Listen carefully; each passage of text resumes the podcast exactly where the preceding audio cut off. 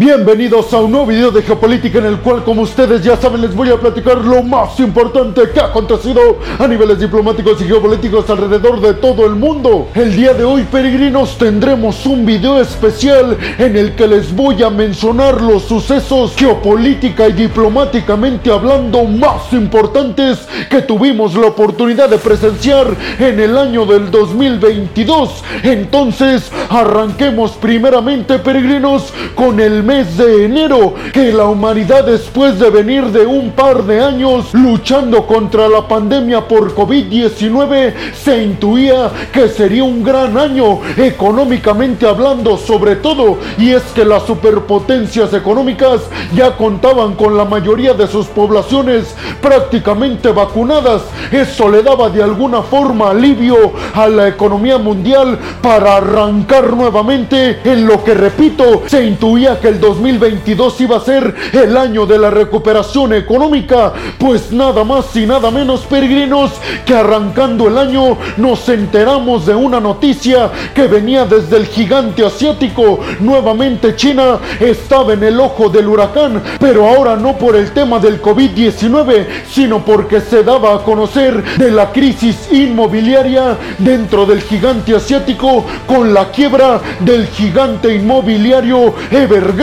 lo que desataba a niveles internacionales el temor de prácticamente todo el mundo por una crisis económica similar a la del 2008 provocada también por el sector inmobiliario en Estados Unidos. Después también en enero vimos como en Kazajistán entraba una especie de estado de emergencia y es que dieron inicio un montón de protestas masivas en contra del líder, en donde Tokayev, el líder de Kazajistán, estaba en peligro, no tanto porque su vida estuviera en riesgo, sino porque se intuía que su gobierno iba a ser derrocado debido a las protestas que inicialmente comenzaron por los altos precios en los energéticos en Kazajistán, como por ejemplo el gas natural, porque decían dentro de la población que no era posible que en Kazajistán pagaran mucho por gas natural cuando es un país que tiene grandísimas cantidades de gas natural. Pues ante esto Tokayev le pidió ayuda al ejército comandado por Vladimir Putin. Este aceptó, envió a su ejército y logró calmar de inmediato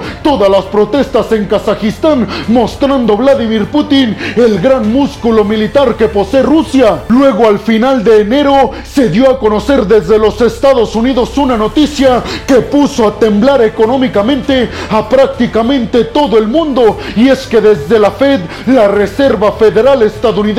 se dijo que la inflación en los Estados Unidos habría alcanzado ya el 7%. Obviamente esto se replicó en las mayores economías del mundo como por ejemplo la británica y sin duda alguna en la Unión Europea. Y vámonos rápidamente a febrero que tal vez peregrinos fue de los meses más movidos geopolítica y diplomáticamente hablando. Y es que empecemos diciendo que en febrero se empezó a intuir que Rusia podría estar invadiendo Ucrania. Y ustedes seguramente se preguntarán, pero peregrino, no recuerdo exactamente cuál fue el indicio por el cual Estados Unidos empezó a sospechar que Vladimir Putin quería invadir Ucrania. Pues les recuerdo, peregrinos, que los satélites del Pentágono mandaron unas imágenes a los medios de comunicación internacionales. Estas fueron publicadas y lo que se veía en ellas era muchísimas tropas rusas desplegadas en la frontera con Ucrania. Obviamente desde Rusia decían que esto no tenía nada que ver con alguna invasión a Ucrania y que era nada más un despliegue que tenía que ver con ejercicios militares. Después el Pentágono identificó que tropas de Rusia ya no solamente estaban en la frontera con el Donbass, es decir, con Donetsk y Lugansk, sino que además ya estaban poniendo tropas rusas en el norte de Ucrania, en la frontera con Bielorrusia y además en el sur en la frontera con Crimea, la península anexionada ilegalmente por Rusia en 2014. Después se dio a conocer que Estados Unidos empezó a enviar ayuda militar a Ucrania precisamente porque Estados Unidos decía que los ucranianos debían de tener lo suficiente para que estuvieran preparados en el dado caso de que Rusia sí invadiera Ucrania. En medio de todo esto se llevaron a cabo los Juegos Olímpicos de Invierno en Beijing, en donde tuvieron como invitado especial precisamente al presidente ruso Vladimir Putin, que dicen algunos, aquí en esta reunión Vladimir Putin le planteó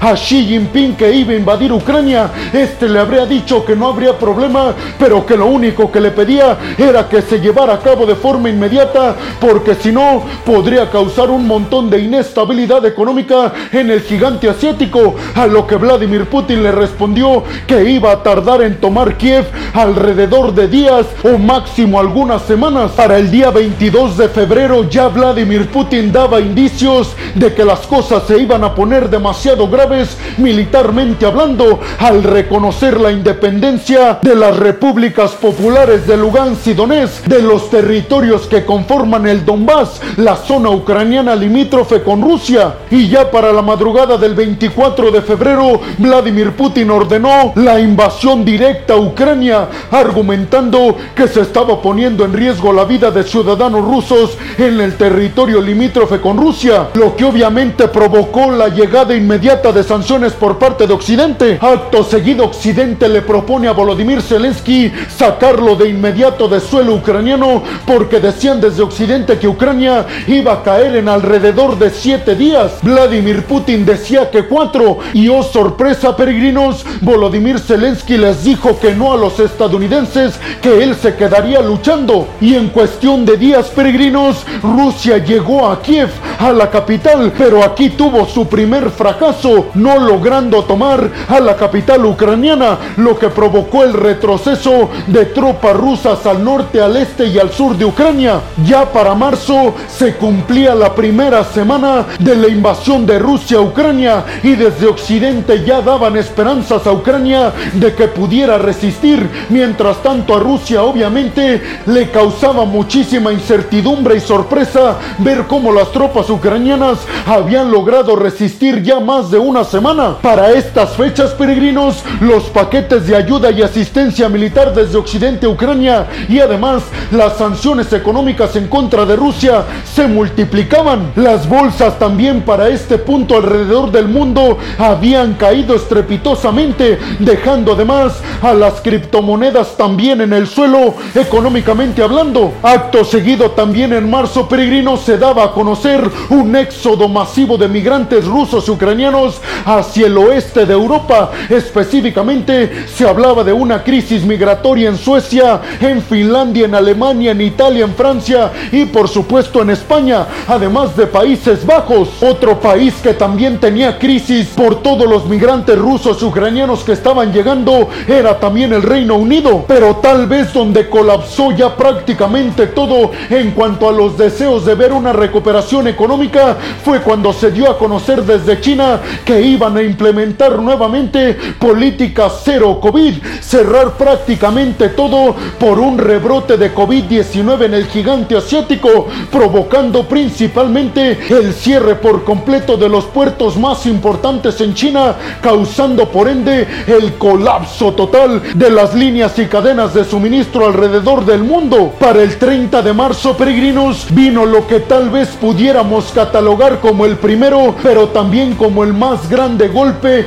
que ha recibido el ejército ruso en Ucrania, y es que altos mandos militares rusos anunciaron la retirada de sus tropas del norte y del centro de Ucrania y dijeron que ya únicamente se iban a concentrar en la zona del Donbass y en el sur de Ucrania. Para el mes de abril se dio a conocer que todas estas regiones que abandonó el ejército ruso estaban repletas de crímenes de guerra, crímenes de guerra dejadas precisamente por las tropas rusas cuando ocuparon estos territorios, lo que causó que muchos países que no se habían pronunciado en contra de Rusia directamente, ahora sí ya lo hicieran al ver la catástrofe y los crímenes de guerra que dejó el ejército ruso, por ejemplo, en Bucha. También en abril, peregrinos, recordemos que se levantó la gente en Sri Lanka, teniendo como consecuencia la caída del gobierno y hasta el momento continúan los disturbios y por supuesto la crisis política, económica, social, cultural y de todo tipo en Sri Lanka. Ya para el 24 de abril se celebraban elecciones en Francia que le daban la victoria a Macron sobre la derechista Le Pen, lo que provocó también, recordemos peregrinos, un gran alivio en toda Europa y en general en el bloque de la OTAN, sobre todo en sus aspiraciones de ir contra Rusia en todos los meses siguientes, porque Le Pen, al ser derechista y nacionalista, se estaba previendo que iba a estar a favor de Rusia en este tipo de conflictos globalistas, pues con la victoria de Macron prácticamente tuvo a Francia del lado del bloque de la OTAN en contra de Rusia. Para junio, peregrinos, se rompieron las buenas relaciones entre Argelia y España. Esto porque desde España anunciaron su apoyo por completo al Sáhara Occidental para independizarse de Marruecos. Eso provocó, repito, la ruptura de relaciones entre España y Argelia. Pocos días después, desde la Fed, es decir, desde la Reserva Federal de los Estados Unidos, se anunció que iban a aumentar el tipo de interés en 0.75%,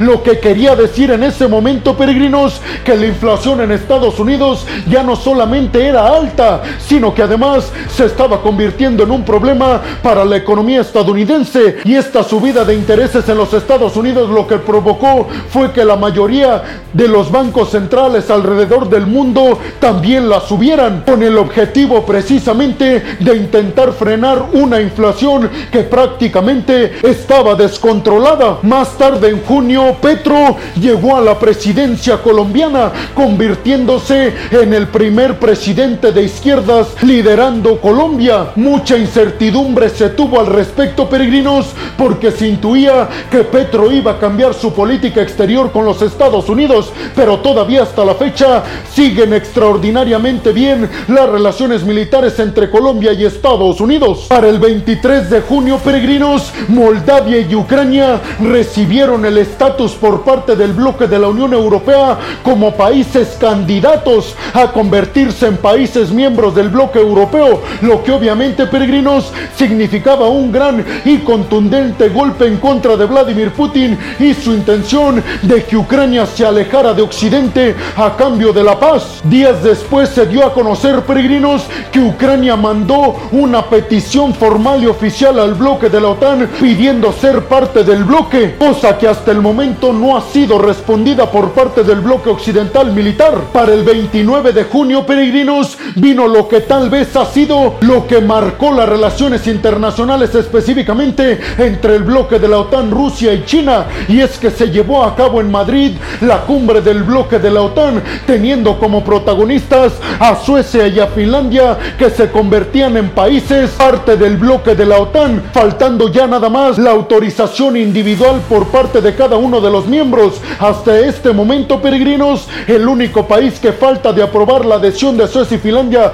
al bloque de la OTAN es nada más Turquía. Pero además en esta cumbre de la OTAN para finales de junio se dijo que Rusia y China eran nada más y nada menos que la amenaza y el reto más grande que tenía el bloque de la OTAN. Además se nombró a Australia, la India, a Corea del Sur, a Japón y a Nueva Zelanda como países aliados no miembros del bloque de la OTAN, precisamente para frenar a China en el Indo-Pacífico.